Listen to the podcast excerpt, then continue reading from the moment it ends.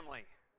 Great to see everyone this morning and great to see our guest today. If you are a guest this morning, we want you to know that you're welcome. We're glad that you're here and please come back anytime you have a chance. We're glad that you're a part of our assemblies uh, today. Uh, going to start by saying, first of all, family, it's good to be with you, but I also want to remind you that next week we got something big coming up, and that, of course, is the beginning of our vacation Bible school. Starts on Sunday, next Sunday keep that in mind. We've got a lot of things to do there, and I know that many of them, matter of fact, maybe all of you are, are helping in different ways with our vacation Bible school. But of course, the biggest thing that we need to do is make sure that we give young people, especially young people, the opportunity to be a part of that vacation Bible school. So, I'd like you to just think about maybe your neighbors or or uh, some of your friends' kids, your you know grandkids, whatever it is, and try to make sure invite them or, or give them a chance to be here.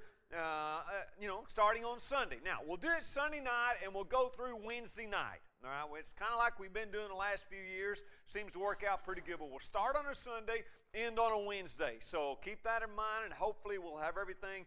Um, you know, have a lot of a lot of kids here to be a part of that. Now, along with that, I want to just encourage you if you can uh, be a part of our uh, getting things ready on Saturday. That's a week, no, almost a week. You know, this coming Saturday. All right, day before our vacation Bible school, we'll do some. Uh, we got some decorations and different things that have to do with our the theme of the Vacation Bible School, and we're going to put all that up on Saturday. So if you can come out and be a part of that, that would be great. Now, you don't have to make the, the, the any of the stuff, it's already done. All we need is for people to come and, and help put that up. So, um, you know, if you could do that, especially, you know, uh, if you're, uh, you know, if you can climb a ladder, uh, if you can get down on your hands and knees, you know, that, that sort of thing would help uh, if you could do that. So, anyway, keep that in mind for this coming Saturday. If you could be a part of that and help out with that, that'd be great. Just you know, it's one of those things that we do as a family that uh, hopefully will be uh, encouraging and uplifting and, and also a little bit of training for our community. It's, it's just important that, that our kids, that the kids that live around us, we want them to know about you know different things about our God and, and to, to know about Christ and, and this will be one of those chances hopefully that we can uh, you know maybe maybe do something to uh, encourage and teach some of those younger people. So keep that in mind for next Saturday and Sunday. Looking forward to our vacation Bible school uh, then. Okay, uh, this morning we'll be talking about kinds of faith. And you may think that's kind of strange, but if you'll turn over to James, I'm going to read about some different kinds of faith that are mentioned there. Matter of fact, there's a couple of them, and I'm going to mention a couple from, from James, and we'll look at some other things. But, and I, I you know, it's one of those things that, well, wait a minute, can there be different kinds of faith? Well, there's different things about faith that are mentioned that makes it a different kind of faith. So let's just go in that direction, all right? First of all, I've noticed that there's different things mentioned there. One of the kinds of faith that I noticed was a ridiculous faith.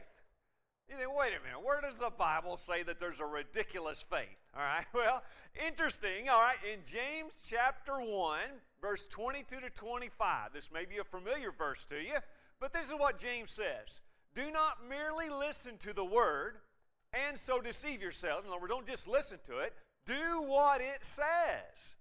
Anybody that listens to the word but doesn't do what it says, well, that's like someone who looks at his face in a mirror and after looking at himself, he goes away and immediately forgets what he looks like. Ridiculous, right?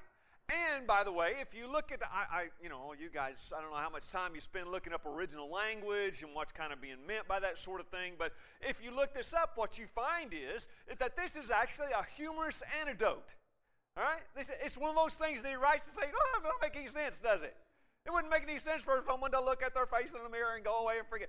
That's the way he uses the illustration to say, that's what it's like for a person to know what he should do and not do it. Right?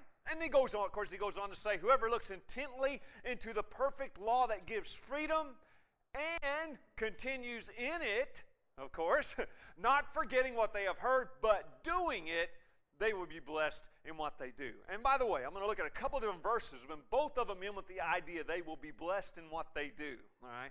In other words, there's something that you gain if you'll give your life to your Lord if you'll really do those things. So, this morning, the first thing I noticed is there's a kind of, well, matter of fact, this kind of faith is the faith that hears but doesn't do. All right? Uh, now, let's just, just, just bring it home, all right? Here we go. Come to this building. Some guys preaching, some guys talking, right? Come to a Bible class, some guys teaching the class. You hear things that the Bible says. Or maybe it's just reading for yourself, okay? And you hear what God says or what God wants, but you don't do it. In other words, it doesn't make any difference. You don't actually stop doing the things that you know God has said you shouldn't do. All right? In other words, you just keep on living that sinful stuff and you keep on having it in your life. According to James, that's a ridiculous. Matter of fact, just kind of word it like this that kind of faith is a joke. Uh, uh, uh, matter of fact, it's, it's, it's, it's, it's so funny that it's like looking at yourself in a mirror and going away and forgetting what you look like. Nobody does that. It's ridiculous. And that's the point. If you hear and you know what God wants from you and you don't do it, that kind of faith is ridiculous. Doesn't make any sense. No one should do that. Uh, it's a silly thing. I don't know how else to put it. It's a silly thing. It's a ridiculous thing. And so you kind of get the idea here that James is trying to get us to see what good is it? Well, that's a waste of time. So you know what God says. If you don't do anything about it, that's no faith. That's a, that's a, that's a, that's a joke. That faith kind of faith is a joke. It makes me want to look inside and say, Am I taking this seriously? Am I doing what I'm, I mean, am I being what God has asked me to be? Am I doing what God has asked me to do? Right? It's kind of like, well, how you would say, well, that's foolishness. Now, that doesn't, you know, how, I don't know how you would word it. I'm just trying to figure out how can I word this. This is a ridiculous, foolish. It's just, it's just silliness to try to say, well, I believe in God, I have this faith in God, but you don't do what God says. I mean, that, that's ridiculous. That's foolish.